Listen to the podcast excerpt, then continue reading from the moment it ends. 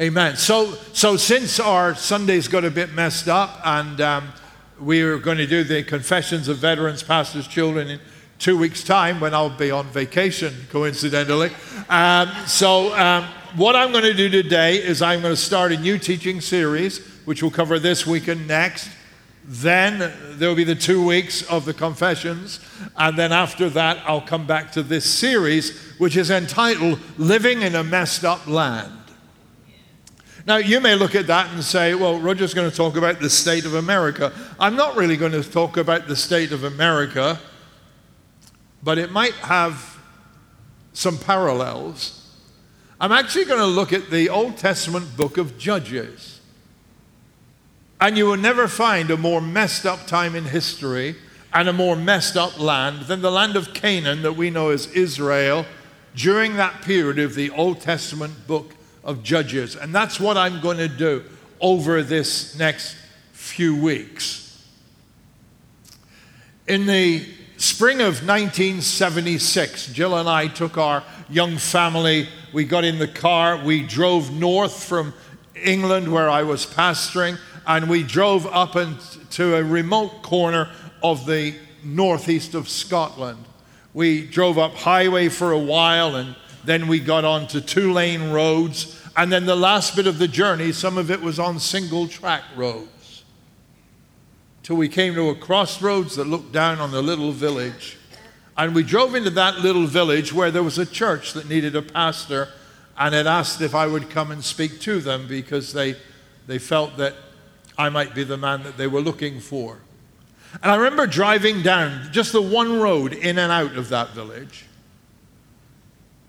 Driving down that road and coming into the center of the village, I said to Jill, I could never live in this place.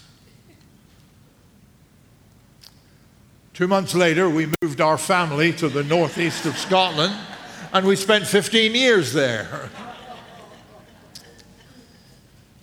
In the summer of 1990, a uh, pastor of what was then quite a large church here on Long Island had asked me to come over from Scotland because he was going to be away for the month of July. And, and he asked me if I would come and basically look after the church for a month.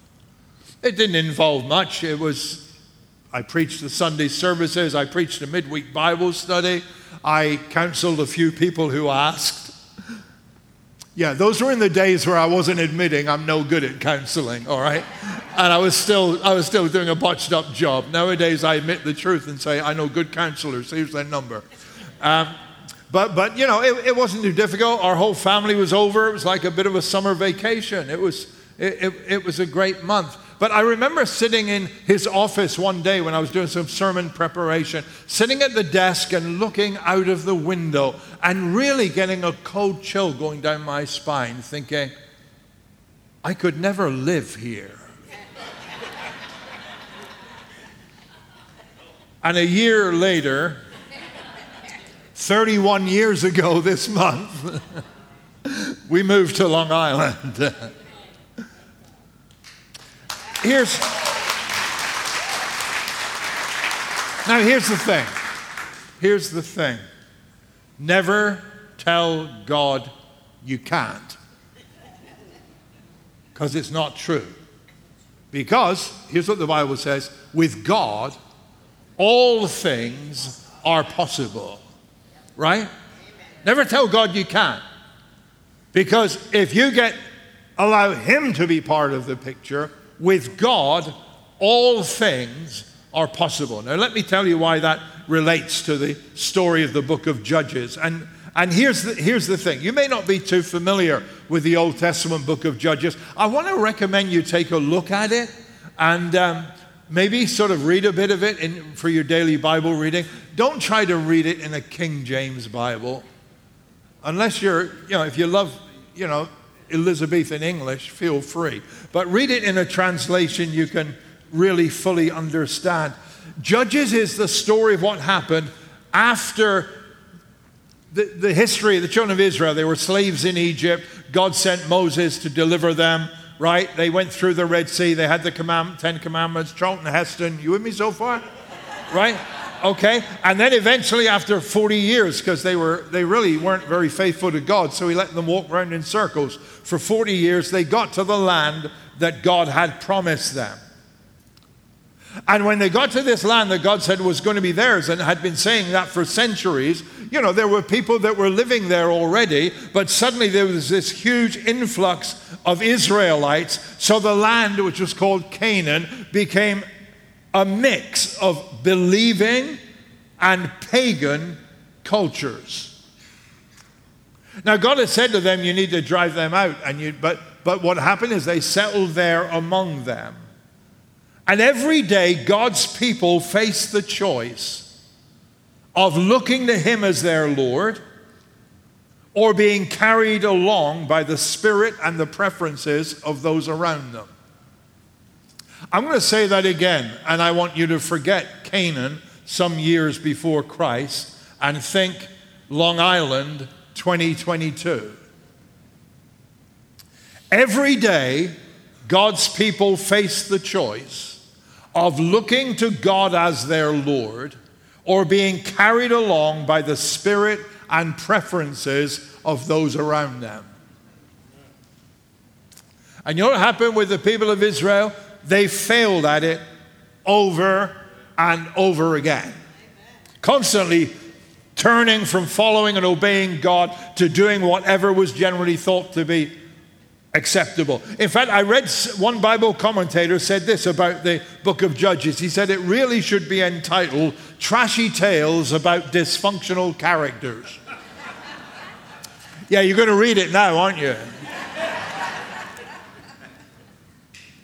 But, but, but it really is. As you go through the book of Judges, even the heroes, the judges who were, the judge was the leader of the, the nation, even the heroes, as you go through the book, become increasingly flawed and failing. And it's a grim story. The story of Judges is very, it's, I could tell you, it spans 400 years, but I'll tell you what it is. It starts this way The people of Israel love God and serve God. They start to get influenced by the godless people around about them, and things decline. When they've ignored God for a certain period of time, God withdraws his hand of blessing and they start to suffer.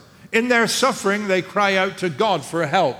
God raises up a judge to lead them back to himself. They come back into relationship with God. And, and then when they come back in relationship with God, everything's good for a while. And then they start getting influenced by the world around them. And as their faith wanes and their behaviors change, things go down and down and down till God gets fed up with it and God sort of withdraws his hand of blessing and they start to suffer. And then eventually they say to God, Please help us. God gives them a judge, and the judge, are you getting the idea here? And some of us here today would be honest enough to say that that up and down actually has signified and indicates some of, some of our spiritual journey as well. I didn't say you're a bad person. I just said, you know, I just said, you you know that's similar for a lot of people as well in, in, in 2022. That's the way the story re- really goes. So, why are we looking at the book of Judges? In fact, why is a book full of such failure in the Bible at all? And I'll tell you this here's the simple reason because Judges reflects the gospel. It's about a God who overflows with love and mercy who works in us and through us despite our resistance at times to walking in his ways. It's story after story in this book of God rescuing his undeserving people out of the messes that sin brings them into and never giving up on them.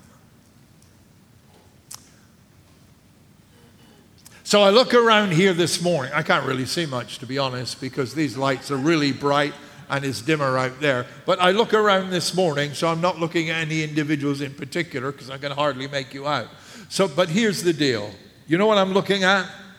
Story after story of God rescuing his undeserving people out of the messes that sin has brought them into, and God never giving up on them. Amen. So, so here's, here's what happened when the children of Israel went into, um, can you ask him to keep the ice cream cold for a while? So when the children of Israel went, went into the land of Canaan, here's what happened Judges chapter 1, verse 19 and 20. Here's what it says God was certainly with Judah in that they took over the hill country, but they couldn't. Now, remember what I was saying earlier when you tell God you can't? They couldn't oust the people on the plain because they had iron chariots. They gave Hebron to Caleb as Moses had directed. Caleb drove out the three sons of Anak. Now, so they went into the land, they took over some of the land, but they couldn't take over the rest of it because the enemy was so strong. So that was it. We can't do this. Then I want us just to flick over to the start of Judges chapter 2. And here's what it says The angel of the Lord went up from Gilgal to Bochim and said, I brought you up out of Egypt and led you into the land, and I swore to give, sorry, to the land I swore to give to your ancestors. I said, I will never break my covenant with you. You shall not make a covenant with the people of this land, but you shall break down their altars. Yet you have disobeyed me. Why have you done this? Israel said, We couldn't we couldn't. We couldn't defeat them. We couldn't do what you told us to do. God says, You disobeyed me. Why didn't you do this? Israel said, We couldn't. God said, You wouldn't. Since when has God been put off by the size of the challenge? Read the book. Never happened. Since when has anything been impossible to God? Never has been, never is, is not now, by the way, for any of us, and never will be. But the people of Israel looked at the size of the challenge and said, No, we can't do that. And God said, It isn't about what you can't do, it's about you what you won't do. And the whole history of God's people through those 400 years is summed up by a verse in Judges 21 and verse 26, where it says this In those days, Israel had no king. Everyone did as they saw fit. Everyone did as they saw fit. Everyone was a law to themselves, living in a messed up land because there was no direction, no leadership, and everyone did as they saw fit. We can't drive out the enemy. We can't break down the pagan altars. We can't, we can't. And God said, no, it's not about can't, it's about won't. Listen, we do live in a messed up land. Sin has always messed people up, right through history. I'm not saying anything negative about our country. I love this country. But here's, here's what it comes down to politicians will not change our country. Politicians cannot change our country. I'm sorry. Whatever your party allegiance, neither party's done much to really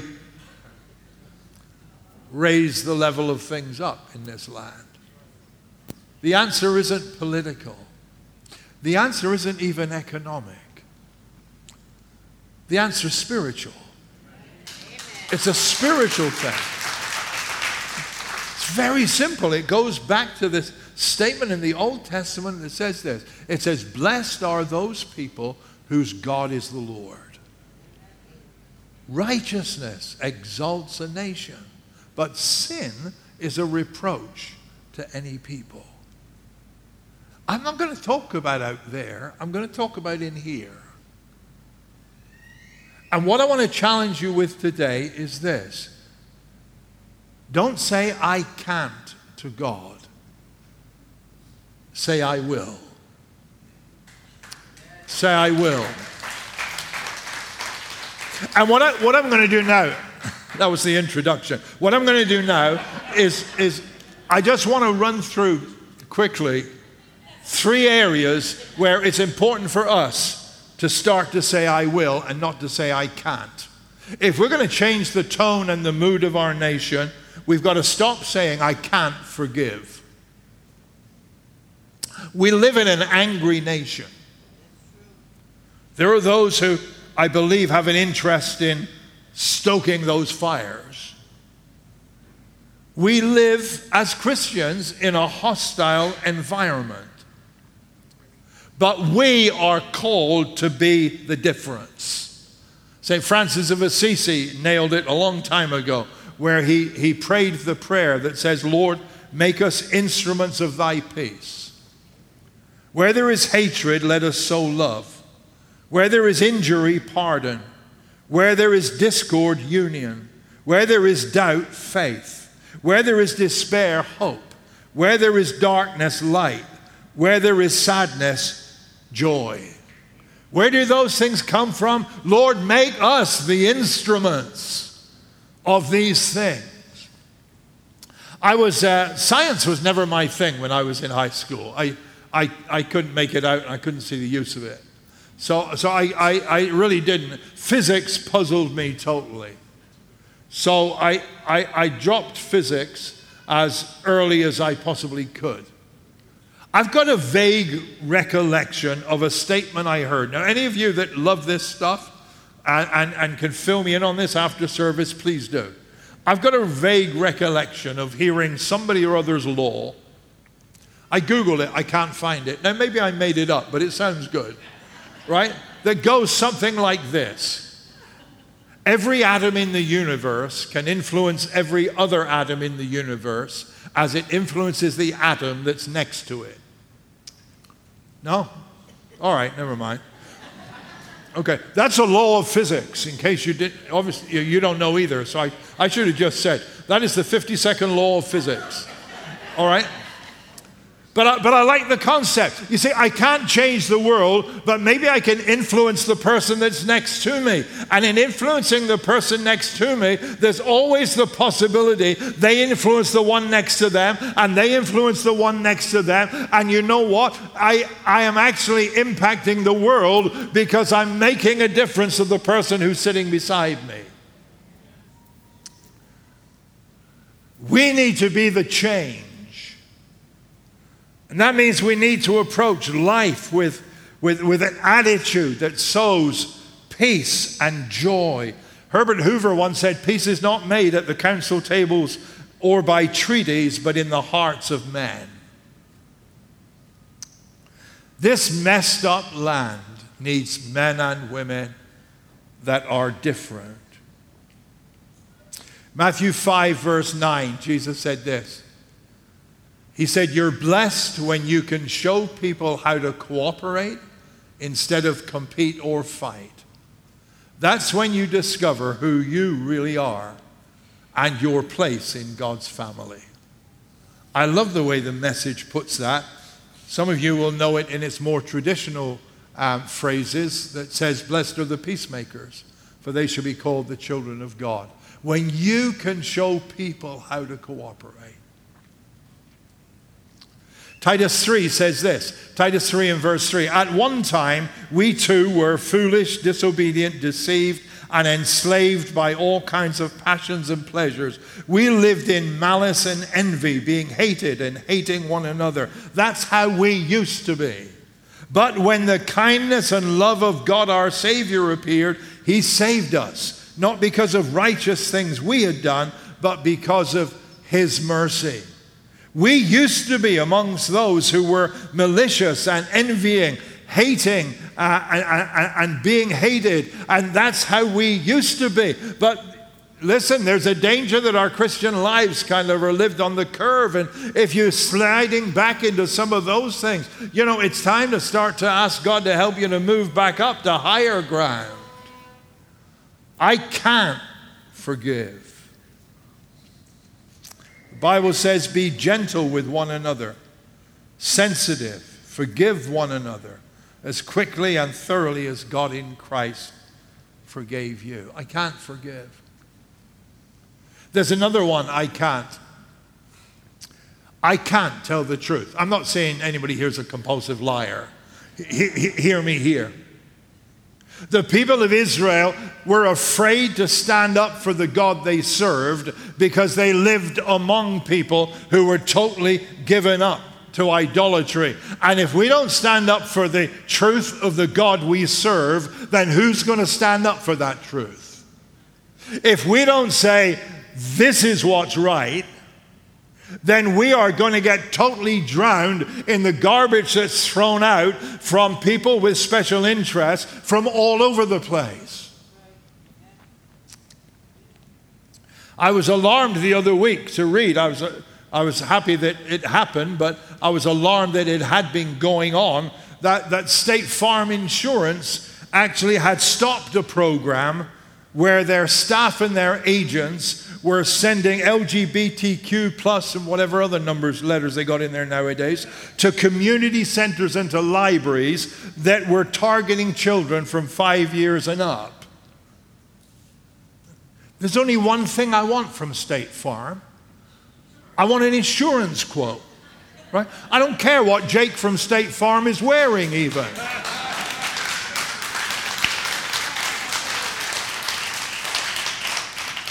But it's happening subtly all around us and not so subtly nowadays. Let, let me read you a Bible verse. Now, I know I might lose friends today, but I'm doing what I'm talking about, okay? No good preaching it unless you live it. I'm going to tell the truth, okay? So, over, over, over in the book of Genesis, chapter 1 and verse 27. All right, you won't hear this in a world gone mad. God created human beings. He created them godlike, reflecting God's nature. He created them male and female. Okay? Now, now the danger is we're afraid to make statements like that because we're going to be marginalized and we're going to be criticized and we're going to be condemned and you might even lose your job. But listen, Number one, God created life and God still creates life. Amen. Right? So every child that is born is a miracle of God and a gift of God to that family and to this world. So God still, and when God creates, God creates a male or God creates a female. All right? Done deal. Done deal. This is not complicated. But we live in such a messed up, mixed up land that there are evil people who are trying to absolutely manipulate the youngest of our communities who should be the most protected and most special to us. So let's, let's, let's just make it clear, okay? The Bible says God makes men and women. That's it, period. I'm sorry. They tell me they've reduced the number of genders now. It was 100 a while ago, and now it's 70. I mean, how stupid can you be and still breathe? Right?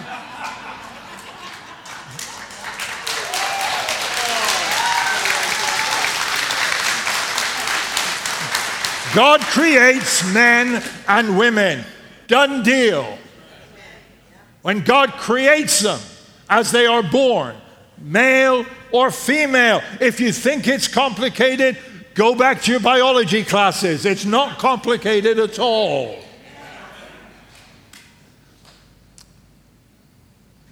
If we don't speak the truth, then the fact is we are allowing those who've got a huge megaphone and those who've got real great prominence in the media, we're allowing them to dictate it. Now, I'm not saying to shout on the streets, and I'm not saying you go protest here, there, anywhere, but I'm saying don't be afraid to speak the truth. Don't be afraid. What happened with Israel is they just got sucked in and they were afraid to be faithful to God because there were so many um, godless people around about them and they, they, they were afraid that, that, that of what might happen. But here, here's the good news, folks God has not retired, He is still the great creator, and He is not confused. But we live in a messed up land.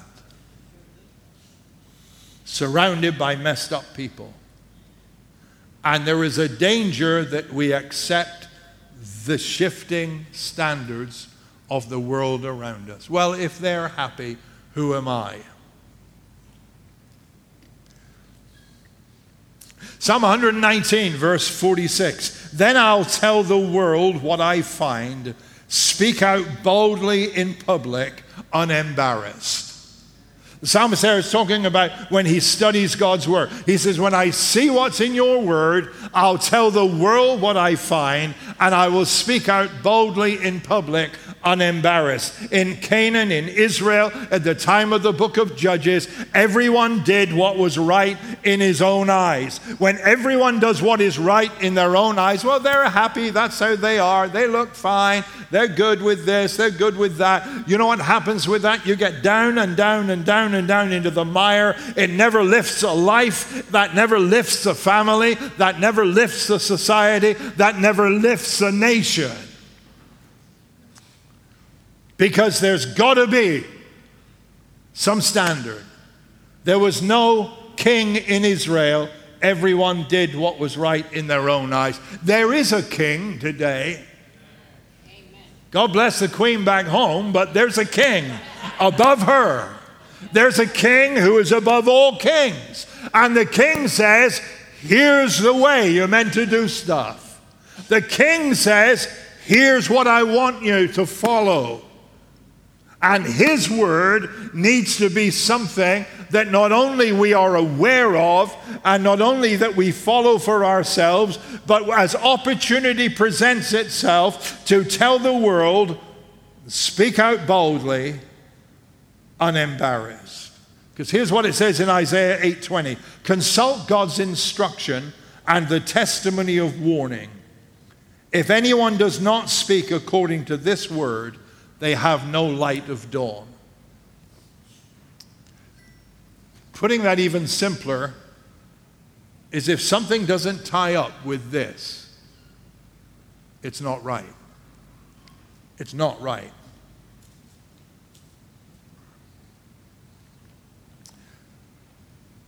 Let me say something that I say over and over again. When we designed those building, this building, those doors were built as big as we could possibly put them in this space. And part of that was to make this point. They are big enough and wide enough so that everybody and anybody, no matter what they're carrying, can come into this place.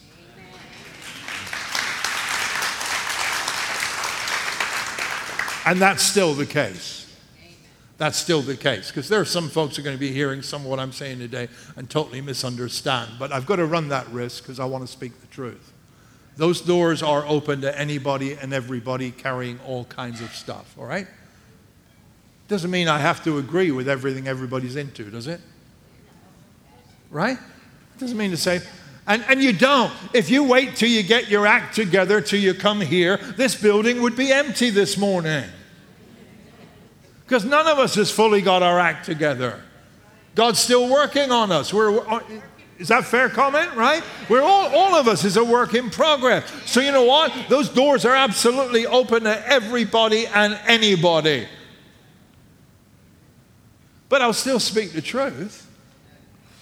I hope folks aren't offended by it. But if they are, I'll still speak the truth. Because that's what God called me to do when I was a teenager to share His word and what He says. Israel was in a mess at the time of the judges because everybody did what was right in his own eyes. It was a messed up land. We live in a messed up land because everybody seems to do what is right in their own eyes. And there need to be some absolutes for individuals and for society as a whole.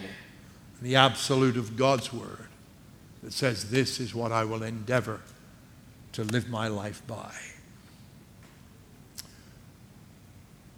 Don't hold back and tell God I can't.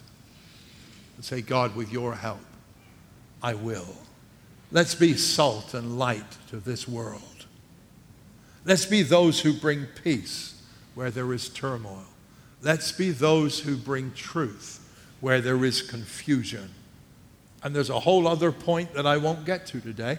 But if you want to go to the Bible app and if you go into the link to our church in there, you'll find all the rest of what I didn't get time to get to today is there as well. What I want to say is this, folks. We got to love like nobody else loves. And we've also got to be true and not compromise and not give up our testimony because of the influences that there are around about us. Let's pray together.